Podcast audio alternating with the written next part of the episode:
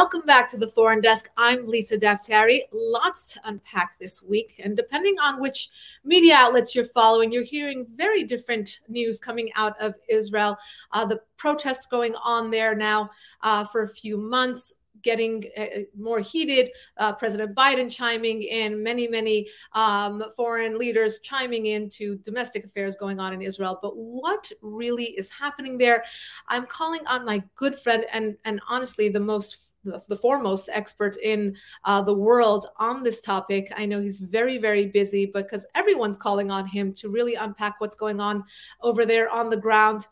Eugene Kontorovich, welcome to the program. My good friend Eugene is not only a law professor at uh, George Mason Scalia School of Law, he's also the director of its Center for International Law in the Middle East. Uh, he's also the head of International Law Department at Kohelet Policy Forum. That's a Jerusalem based think tank. He's recognized as one of the world's preeminent experts on international law and the Israeli Arab conflict. He's taught for more than a decade at Northwestern. He's a regular contributor to the Wall Street Journal, and he's testified repeatedly uh, in Congress. He, you can see him all over media, again, depending on which media outlets you are uh, looking at these days. But he is uh, quoted very, very often, and I know he's very, very busy. So thank you for your time, Eugene, and welcome to the program. Lisa, thank you for, so much for having me on. I'm also a huge admirer, and I love the show. Thank you, um, Eugene. For for somebody who has not been following what's going on, can you give us the Cliff Notes version of what is exactly happening on the streets of Israel right now? I think if someone came from Mars and uh, was to be given the Cliff Notes version, uh, they wouldn't believe it. So Israel does not have a written constitution. And uh, instead, like most uh, mo- systems modeled on Great Britain, it has, at least on paper, what's called a system of parliamentary sovereignty. In other words, the parliament, which represents the people who are ultimately sovereign, uh, gets the last word. Uh, now, the Supreme Court in 1995, the Israeli Supreme Court, uh, launched a process that they themselves called a revolution against popular and parliamentary sovereignty and seized all sorts of powers for themselves. They took the power of judicial review, which in America exists because we there is a written constitution, and they claimed the power to strike down laws of the Knesset that they disagreed with. Then they went even farther and they claimed the power to uh, stop any government action, even including who to appoint to the cabinet, where to draw the borders, uh, what the refugee quotas should be from other countries, that they could strike those down uh, if they simply disagreed with them and thought that they were just not uh, prop, did not balance the interests of different groups in society. Then they went even further and they said that the attorney general so the Supreme Court, by the way, does not act like what you would think of as a court. It sits, um, it does not hear cases from appeals. People go directly to the Supreme Court. You don't need to claim that you're hurt or in any way injured by a government action. You could just say you disagree, you think the government misunderstands the, what the law is, and you could appear before the Supreme Court with no fact finding, no evidence. It just hears sort of policy arguments from both sides and can decide what to do. It then decided that the Attorney General who is basically um, more beholden to the court than to the government, can strike down any government policy simply by saying so. So, whenever the government has an idea that the attorney general doesn't like, uh, even including who to appoint to different jobs, uh, he can just say it's problematic and it's over. In other words, the court and the officials uh, empowered by the court have an absolute stranglehold over Israeli democratic processes, but it, it didn't stop there. The court went on to say that they can even strike down attempted amendments at the Constitution or um, provisions. Uh, you know, they, they invented a constitution. They said certain laws have constitutional status, but if you amend them, we can also strike down the amendment. And to make matters worse, they have now claimed the ability to fire the prime minister, and they themselves, and this is crucial, are not picked by the government. The judges control the appointments of the judges. So what happened is eventually uh, the um, government got tired of this, and uh, the people got tired of this, and there's now an attempt to make the court at least somewhat accountable to the public to introduce at least some checks and balances on the mm. court. Now, it's also the case, uh, as people around the world know, no one who has um, absolute unchecked power gives it up easily. And that is what we are seeing now. So, I mean, if it's a matter of checks and balances, why are some of the reports out there?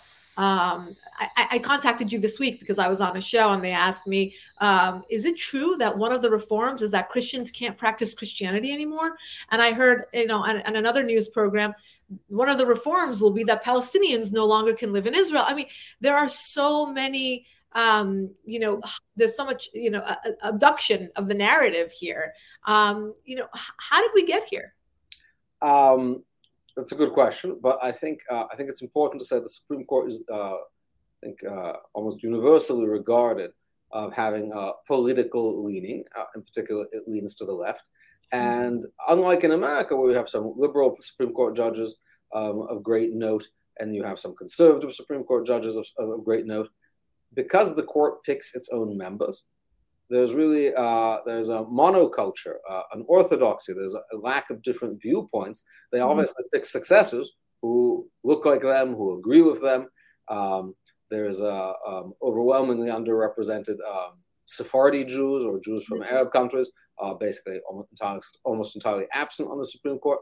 And as a result, the people who benefit from this status quo uh, mm-hmm. which is uh, principally the establishment on the left, have a huge interest in doing whatever they can to perpetuate it. So, apart from a huge amount of misleading media narratives, they've also shut the airport and closed hospitals mm-hmm. and encouraged disobedience or refusal to serve in the military um, to try to uh, derail the reforms. So, never before have we seen such a uh, sort of broad set of actions designed to actually weaken the country, not just weaken the government uh, in response to policies uh, that you disagree with. Right. And so, just to summarize, basically, what's going on is um, wanting to bring more democracy, right, to to the country, having checks and balances, but yet the left realizes that they're going to lose their monopoly over uh, legislative issues, and therefore now, like you said, closing hospitals, closing uh, airports, you know, going on strike basically to to stop this from going forward. Uh, now, you know let's connect this. I want to i want to move away from israel and and look at the the us's involvement in all of this and then move back to to uh, israel and, and what can be done there and want to talk about the details on the ground. The reason i want to come to the united states is i want to get point blank your answer on this. What if any differences will this make in the relationship or the foreign policy between the united states and israel um, this is not really about foreign policy. I mean, it's true the Supreme Court now also says it can veto foreign policy, but this is essentially a domestic issue, which, frankly, nobody outside of Israel should notice. Uh, just to make it very clear, the reform Israel did not, the Supreme Court in Israel did not have the powers that it has since seized until 1995. So if you think Israel was a uh, democracy under Prime Minister Rabin, uh, under uh, Golda Meir, it's certainly going to be a democracy after these reforms, which don't even turn the clock all the way back to 1995, but just introduce some minimal checks. So, if the United States was not objecting to Israel not being a democracy or the Supreme Court having not enough power in 1995, which it wasn't, there's no reason for them to get involved now. And on the other hand, President Biden has gotten involved. Right. Uh, and it's a bit absurd because President Biden has come out and really challenged these reforms. Mm-hmm. Whereas at the same time, uh, just recently, he proposed packing the United States Supreme Court, which would actually give him almost complete power over every decision in the court by just adding as many judges as he could need to get a majority. Now, um, I happen to not think court packing in America is unconstitutional. Certainly, President Biden doesn't think so.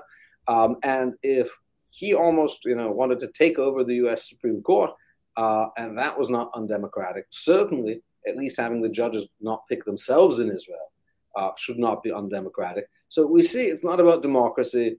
Uh, it's not about demo- uh, shared values.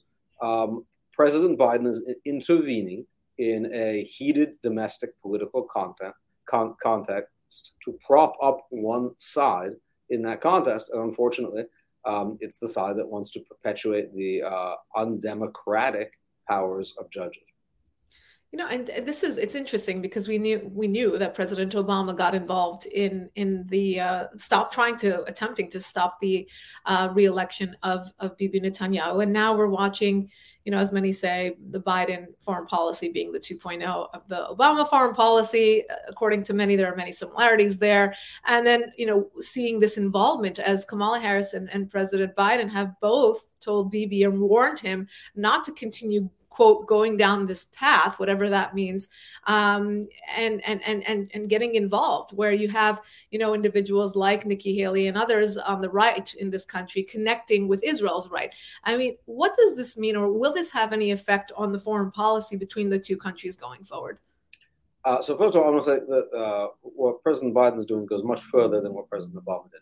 President Obama tried to get, you know, in, in, involved in one election to make the people he win he liked win over the people he didn't like, uh, Prime Minister Netanyahu.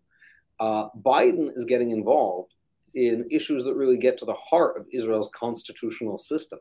You know, Biden wants to, you know, basically uh, perpetuate a system which would make elections in general matter far less and give power to unelected officials. So that goes beyond the results of any one election. He's trying to say even when a government is elected that uh, wants to introduce uh, changes um, in, into the power of the judiciary, that should never be possible. He basically wants to be the uh, undemocratic Alexander Hamilton of Israel to hmm. write Israel's constitution for it. That's quite shocking. Um, it shouldn't interfere with Israel's with, with the uh, uh, mutual relations between the Jews because the two countries have such strong mutual interests, such a shared history, truly shared Judeo-Christian values.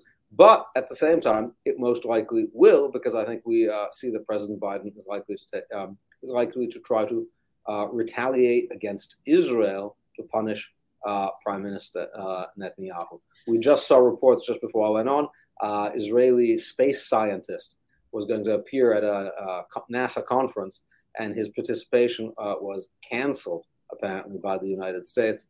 So even shared security interests are going to be harmed. Um, I'm, I'm afraid by the Biden administration.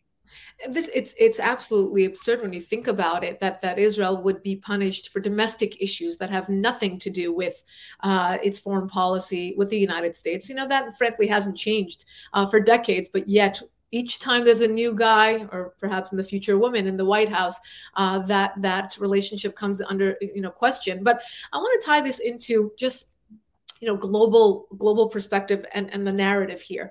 You know you have um, you know irresponsible journalists like mehdi hasan at the uh, at msnbc P- peter Beinart at the, the new york times who have come to twitter and, and in their writings and on air um, try to connect very very uh, irresponsibly and very falsely try to connect this with what what's going on between the palestinians um, and the israelis in the holy land and and tried to say well if the the jews were better to the palestinians you'd have more democracy there or there wouldn't be apartheid there.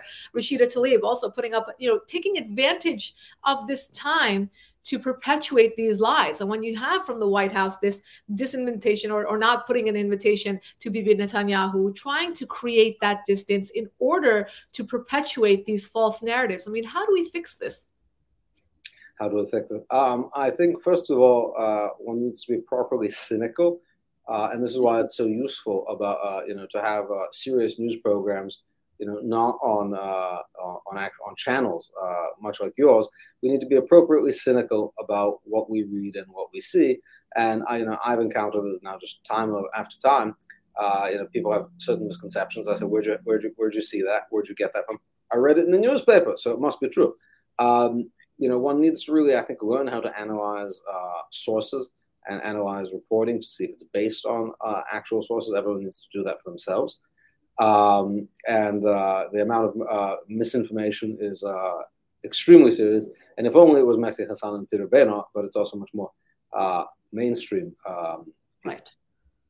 Right. So one, one needs to be able to evaluate the facts oneself. One needs to learn how to do that. You know, I want to um, go go back to Israel because uh, obviously we, um, we we can't solve the mainstream media's issues and um, that they're biased uh, or, or the left's biased in this country. We obviously have elected officials in Congress who are there with the uh, priority of, of bashing Israel, not promoting the United States. And, and, and we know that, and, and, we know that they're there and, and they, they make no qualms about it because they, they don't have to make any qualms about it. Um, you recently, I think yesterday, had a, a piece in the uh, New York Post uh, together with uh, Ariel Davidson, another good friend of ours. Um, and you write, uh, well, the, the title being Israel's protesters are enemies, not heroes of democracy. Um, you end the piece by saying what's unfolding in Israel is not a Bibi problem, it's a democracy problem. And those portraying themselves as heroes of democracy may actually be hurting it. Can you speak a bit about that? Yeah, so first of all, the headline uh, I did not write, and I don't regard the protesters themselves as being enemies of democracy. As a matter of fact, I think the protests, in a fa- in a sense, contradict the main argument of the protesters, which is that Israel does not have enough democratic checks, that it's too easy for the legislature to get things passed. We see the Israeli public are not like sleeping sheep; uh, the government can walk all over. Uh, there's a mobilized, strong civil society. Um, at the same time, the political leaders of the protest movement uh, and politicians like Yair Lapid are um, essentially trying to uh, solidify a system that makes the results of popular elections really not matter so much. Because if the left wins, they can implement their policies, as it should be. That's democracy. If the right wins, the attorney general gets to tell them not to implement their policies. That's a fundamental problem with democracy. And if right, if there's no way to change it, so I, this is a crucial point. The current system in Israel was not decided upon by the people. It was not decided on by the Knesset. It was never decided on at all. The court just made it happen with, right. the, uh, with the support of government elites and bureaucracies. If that system, which was never accepted by the people, is now locked in stone, and you can't even talk about small changes to it as the government is trying to do, um, you know, if the protests basically mean, you know, meet your meet your new leaders, you're stuck with them forever you know, the judges of the Supreme right. Court, uh, who most people couldn't name, um, then that's a that's a crisis for Israeli democracy. And I want to say, in, in America, one reason America is such a robust democracy is even when the court does decide things that people think are illegitimate. So the Supreme Court decided Roe v. Wade in the 70s. A lot of people thought it was a horrible decision, right? That like really put human life in jeopardy. They don't need to take to the streets. They don't need to shut the airport and the hospital. They can participate in the political process. They can convince people. They can elect politicians who then, then will put in uh, new judges in vacancies who can eventually change the opinion of the court. And now we have Dobbs. If you think Dobbs uh, infringes on women's rights, hijacks a woman's body, you don't need to have a revolution. You can elect politicians who will make that perspective uh, eventually felt on the court, which yes. is why it's shocking that the reaction in Israel to simply the ability of politicians to pick judges for the Supreme Court is far more dramatic than uh, we saw the reaction to Dobbs and Roe versus Wade and court packing combined. Mm-hmm. And the reaction, because right now, there, you know, one political perspective doesn't have hope, right? They can win every election, right? right. And they're never going to get a majority on the Supreme Court. You know, it's it's interesting because um, you you talk about it not being a, a Bibi problem and then for anyone who has been following politics in israel you know it's very difficult to get a coalition most governments are either unable to or don't serve out the full term there's a lot of turmoil with the current system um, and yet Bibi continues to come back onto the scene my point being uh, regardless of these domestic issues the issues of national security, which Bibi is very strong on, the, the issues of the borders, of the issues of keeping Israel safe, continue to be bipartisan. I mean, this is what's lost in the media. Am I wrong? No, that's a that's a uh, that's exactly right. Israel is a crucial security ally. Israel and the Israel-American relationship is crucial, but you know, I think one thing that is changing is Israel is an ally against American enemies in the region. Throughout the Cold War, it was at the forefront of the fight against communism. Um, it was an island of stability during the Arab Spring and the ISIS period. But now, America's greatest strategic threat is from Iran. And uh, the Biden administration uh, does not seem particularly serious about confronting that problem. Um, and, you know, one theory is that the Biden administration wants to weaken Bibi now, weaken Prime Minister Netanyahu, because uh, he favors a strong policy on Iran, which would, you know, intrude with the uh, administration's uh, policy of basically leaving the region to itself. So let me ask you this. Does it, I see a lot of parallels here, right? Even during this conversation, you're confirming a lot of these parallels that I'm seeing between the United States and uh, and Israel, mainly in that does Israel's left not understand the larger issues here? Meaning, they are, you know, a minority in, in, in the Middle East. They are um, obviously surrounded by their enemies. Obviously, national security is a huge issue. That their enemies are watching and really enjoying what's going on inside Israel right now. Okay, so uh, they are, uh, and it just shows you that uh, how you know that when we talk about the Supreme Court, we're not just talking about judges who decide some disputes. We're talking about what is essentially a supreme legislative council. So people are willing to do pretty, you know, extreme things uh, to perpetuate uh, power. Unfortunately, at the same time, I think you know the uh, you know to the extent if Iran is watching this and enjoying it, I think their uh, pleasure is mistaken. I think fundamentally Israeli society remains strong. I think the military remains prepared to respond to uh, to any action. But of course, it is a completely uh, you know, needless diplomatic uh, distraction. Um, but I wouldn't overstate its effect on uh, Israeli readiness.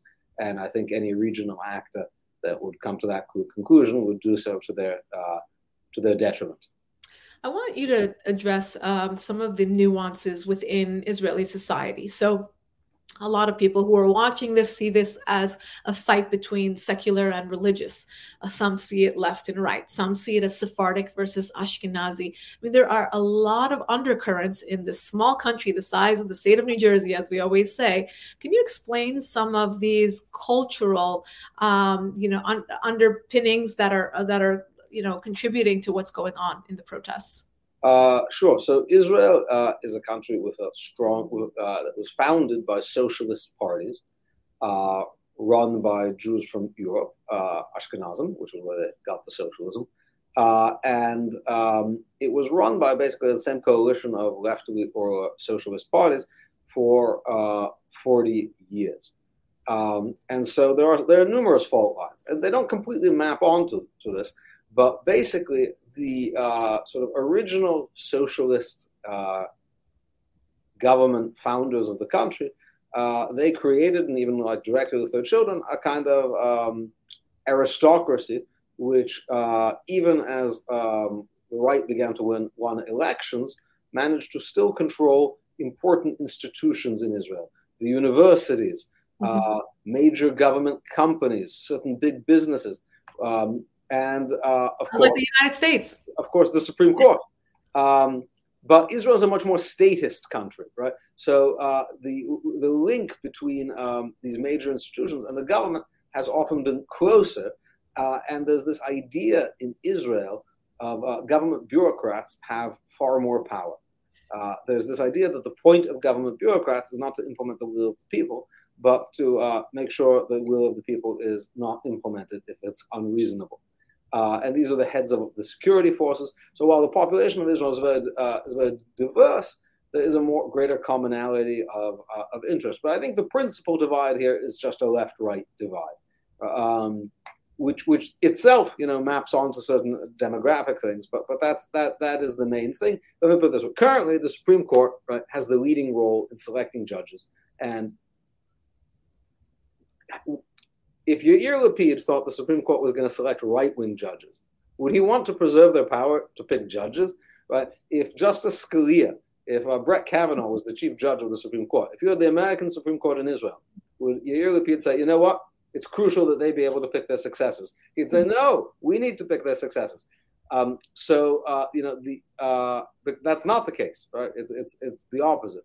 So the uh, the left has a uh, basically vested interest in the current system because mm-hmm. they think it's overwhelmingly going to work to their benefit. If they didn't, they'd want to change the system. So okay, their benefit, but be more specific. Let, you're obviously, I mean, you come from a conservative uh, viewpoint. You also live in Israel, so I want to make sure our audience understands that you're not just, you know, you know monday morning quarterbacking this and, and looking at it from from the perspective of a law professor.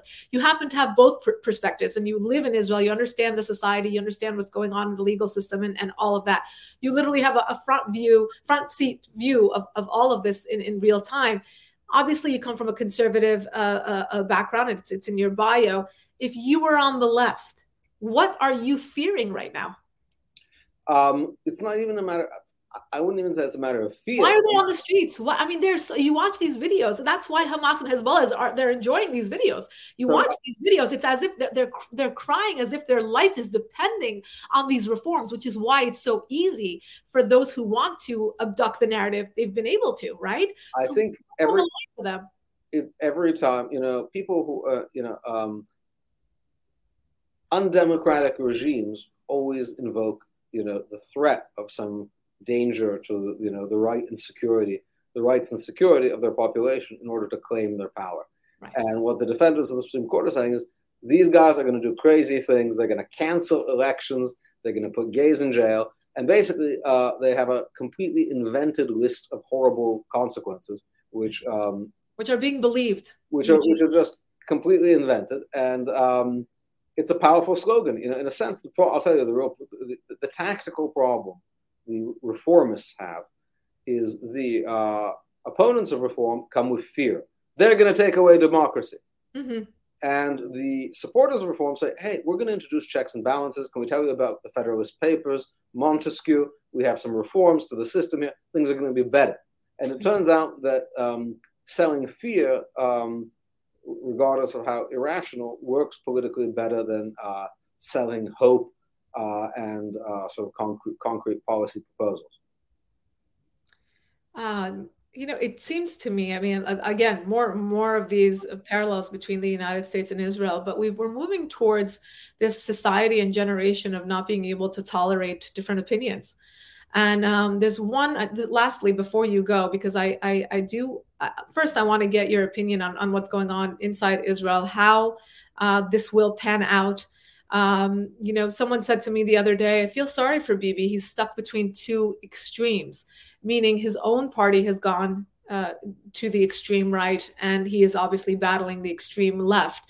You know how will this pan out? You know will bibi be at the helm or will his own you know again uh, parallels to donald trump right? His own legal battles. So he's fighting so many different fronts. How do you think this will pan out for him i think we clearly see that the a lot of the tactics of the opponents of reform um, basically, it is the anti-Trump resistance movement. I think was literally put in a box and mailed to Israel. Exactly. I think the best proof of that is the handmade costumes, suggesting there's going to be some kind of threat to abortion rights. Now, in Israel, there is no political controversy over abortion. It is not on the top 10 political issues. It's not on the top 100 issues because it was never, unlike in America, uh, you know, abortion issues were never set by the court. That was actually one thing they never touched. There's a, there was a, you know, there's a political compromise, which is uncontroversial. It's not something even the most right wing uh, politicians talk about. So what's with the handmade costumes? I think like literally they are either playing to the cameras to frighten Western audiences, or they just sent so, them from sent them from America. Can so, I offer? Can I offer perhaps a third? Yeah. What do you think about these? And I'm sorry to cut you off, but this is important. What do you think about the Biden administration giving government grants, funding to organizations, third party organizations on the ground in Israel? They're basically paying for the opposition to to launch these protests? So there has been uh, there has been evidence of uh, some money, uh, small sums, that went directly from the State Department to the organizers of the pro- of the protest, which is shocking enough. Uh, the bigger question is how much money has gone sort of indirectly through third channels to the organizers. That's pretty shocking. But I think you know now we see the president going even further and sort of directly, personally intervening in one side of the conflict, not even uh, on one side of this uh, dispute about the powers of the Israeli Supreme Court, and the selection of the judges rather than being behind uh, the scenes. I think the goal is, in fact, to paralyze the, uh, the government in a way similar uh, to the uh, anti Trump um, resistance. Uh, the difference is, you know, President, Prime Minister Netanyahu is a, a, politician with, think, broader appeal than Donald Trump, as evidenced by the fact that he keeps winning election after election after election. And I think that is what might have uh, finally motivated the desperation of his opponents to take such extreme tactics. Um, because if you can't beat them at the polls, uh, you know, beat them by closing the streets. Um, so uh, those those are some similarities. Um, but in fact, you know, I think uh, in you know, I want to emphasize also the differences. Uh, you know, in um, in America, even when you don't have a right wing government in power, you can have a Supreme Court that leans to the right, and vice versa. You can have a right wing government and a left wing Supreme Court. Right. In uh, Israel, only one of those configurations is possible. You can either have a left wing government and a left wing Supreme Court, or a left right wing government and a left wing Supreme Court. And that is what you know these reforms are attempting to change. Right. you know, I want to get lastly, because I know we're, we're running out of time. I can speak to you forever about this because you are just a wealth of information. Um, I want to get your thoughts on an incident that happened actually here in the United States uh, at Stanford Law School. And the reason I, I, I want to get your thoughts on this is again showing this um, movement to really shut down the the, the other side. Um, the Federalist Society at this law school invited Judge Kyle Duncan. He's a conservative judge on the U.S. Court of Appeals Fifth Circuit to speak a nice invitation. Perhaps you don't agree with him. They literally shut down his speech. They were heckling, they were bullying, they were threatening him, um, hoping that he dies. He, he should, I mean, all of these awful things at a law school. These are future attorneys, they're not children. Um, and there were professors there who allowed this to happen. There were deans there that allowed this to happen. I mean, how did we get to a place, whether, again, in Israel, as you said, I think there's a lot of ripple effects in this. But the reason I bring this up is, we're, we're educating the the lawyers of the future people who have the you know are responsible for uh, you know learning different opinions dissenting opinion tolerating different opinions. And look at this episode. Um yeah if i was a client uh, with a case in front of the fifth circuit i would make very sure now that i don't have a stanford law school alumni right. uh, working on that. So you know because remember lawyers are agents for their clients. They're responsible for their clients. And how are, how are they going to be able to faithfully represent their client in, uh, in front of this judge now? Um, there does seem to be some kind of growing uh, hysteria. I think in the case of, and I, I speak often for the Federalist Society. Um, I've never encountered, uh, no, once at Chicago, actually, I was shouted down by uh, pro Palestinian, as they call themselves, protesters. But I think part of this comes from uh, a broadening of the definition of harm. Harm used to mean punching someone in the face or damaging their stuff. Now they have defined harm in a way to mean disagreeing with their views. Uh, and that, of course, is a recipe for being able to squash any kind of um, right. political dissent. But I want to say the good news.